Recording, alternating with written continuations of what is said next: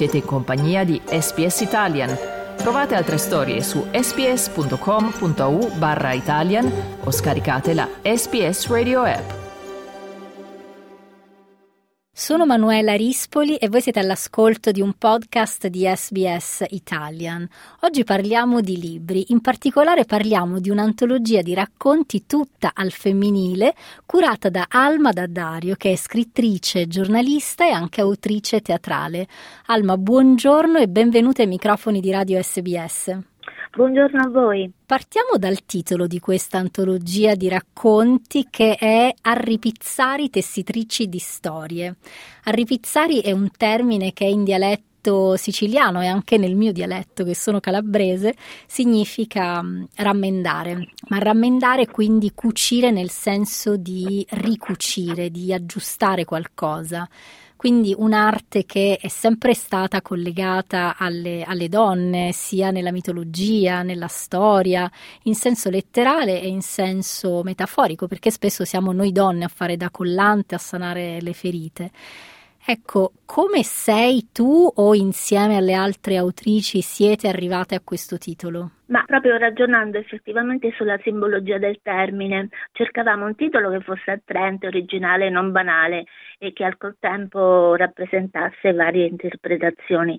E così parlando anche per mm, la mia origine per metà siciliana ci è venuto in mente questo arripizzari che appunto, come hai ben spiegato, vuol dire eh, ricucire, rammendare, ma non solo raccogliere, rimettere insieme e riutilizzare. Eh, sì, ehm, è molto collegato a un immaginario che riguarda il mito, perché quando uno pensa al cucire e al tessere, immancabilmente penso che tutti venga in mente Penelope piuttosto che Aracne. Dicevamo che è appunto una raccolta di racconti, siete 14 autrici donne, tra cui tu, ma c'è anche Dacia Maraini, eh, c'è anche Toni Maraini, c'è Katia Ippaso, Veronica Passeri, solo per citarne alcuni.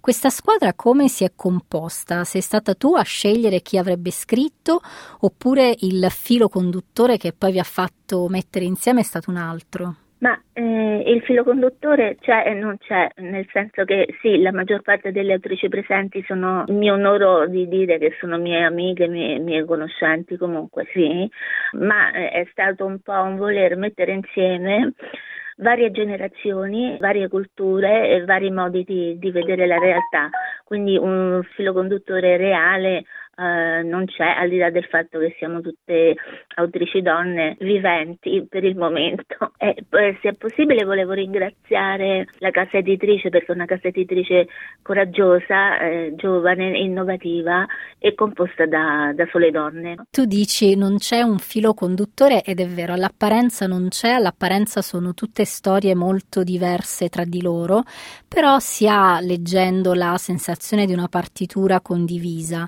Questo questo è stato frutto di un editing che tu hai fatto, che avete fatto, o è qualcosa che poi è venuta da sé eh, semplicemente dal titolo? Sinceramente è stata una cosa che è venuta abbastanza uh, da sé, spontanea, eh, perché appunto l'intento era quello di mostrare delle diversità degli, degli sguardi diversi sia a livello di messaggio interno sia a livello stilistico proprio per dare un panorama che fosse un pochino più eh, eterogeneo del solito perché eh, tengo a ribadire che questa è eh, la prima antologia eh, tutta al femminile di autrici contemporanee, non esistono a livello ufficiale né a livello scolastico antologie che parlino soprattutto di donne, c'è tutto un sommerso che purtroppo ahimè si perpetua da, da secoli di cultura improntata proprio da, da un, un, non voglio dire maschilismo, ma comunque da una visione patriarcale del mondo che sarebbe ora, insomma, sarebbe ora che venisse eh, un pochino tacitata. E io voglio ricordare a tutte le persone all'ascolto che noi stiamo chiacchierando con Alma Daddario e stiamo commentando eh, Arri Pizzari, tessitrici di storie, un'antologia di racconti scritta da 14 autrici diverse. Questa ricucitura, questo rammendo, questo Arri Pizzari nei racconti avviene attraverso ricordi, attraverso rotture, attraverso perdite. Ogni racconto ha la sua storia, come dicevamo prima prima. Eh, mi fa piacere citare il racconto di Daniela Bertulu, Ribelle, e mi fa piacere citarlo perché accenna all'Australia, da dove ti, ti, sentiamo noi e accenna all'Australia come terra vergine, come terra ancora capace di conservare un ricordo umano. Ci racconta di un mondo dal quale è stata strappata via la parte umanistica dell'esistenza e, e chi ce l'ha, chi ne sente il ricordo, insomma, deve fare i conti con, con un mondo davvero difficile. Il tu di racconto invece parla della perdita di Agamennone. Ecco che Agamennone, che è un cane, un compagno, un amico, come nasce il tuo desiderio di rammendo, di ricucitura? Perché hai scelto di raccontare proprio questo? È, è, stata una cosa abbastanza spontanea. Molti dei miei racconti in realtà hanno come protagonisti eh, gli animali, perché adoro gli animali, adoro la natura e quindi eh, sicuramente Ag- Agamennone eh, rappresenta un po' un, un, simbolo di questo mio sentire ed è eh, indubbiamente ispirato a una storia mm, personale, però vuole essere mm, universalizzabile, nel senso che vuole un po' rappresentare quello che è il, il, sentimento puro che appunto viene dagli animali. Gli animali non hanno infrastrutture, neanche, diciamo, se mi posso permettere, l'arroganza umana eh, oppure ecco, la, la, la, voglia di sopraffare l'altro da sé, per cui Agamennone è un po' il simbolo dell'amore puro e ci tenevo a sottolineare questo. Ancora una domanda, Alma. Io ho letto tutta questa antologia di racconti e devo dire tutti questi racconti mi sono sembrati anche un pochino scritti per il teatro. Avete mai preso in considerazione l'idea di metterli in scena?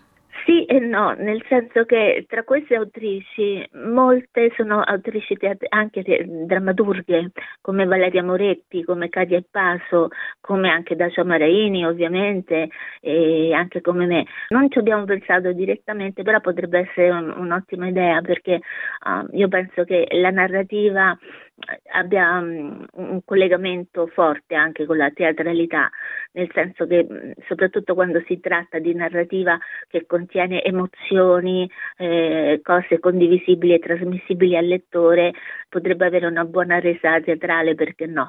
Ci penseremo. E io spero di vederli questi racconti sulla scena. Grazie mille Alma. Grazie.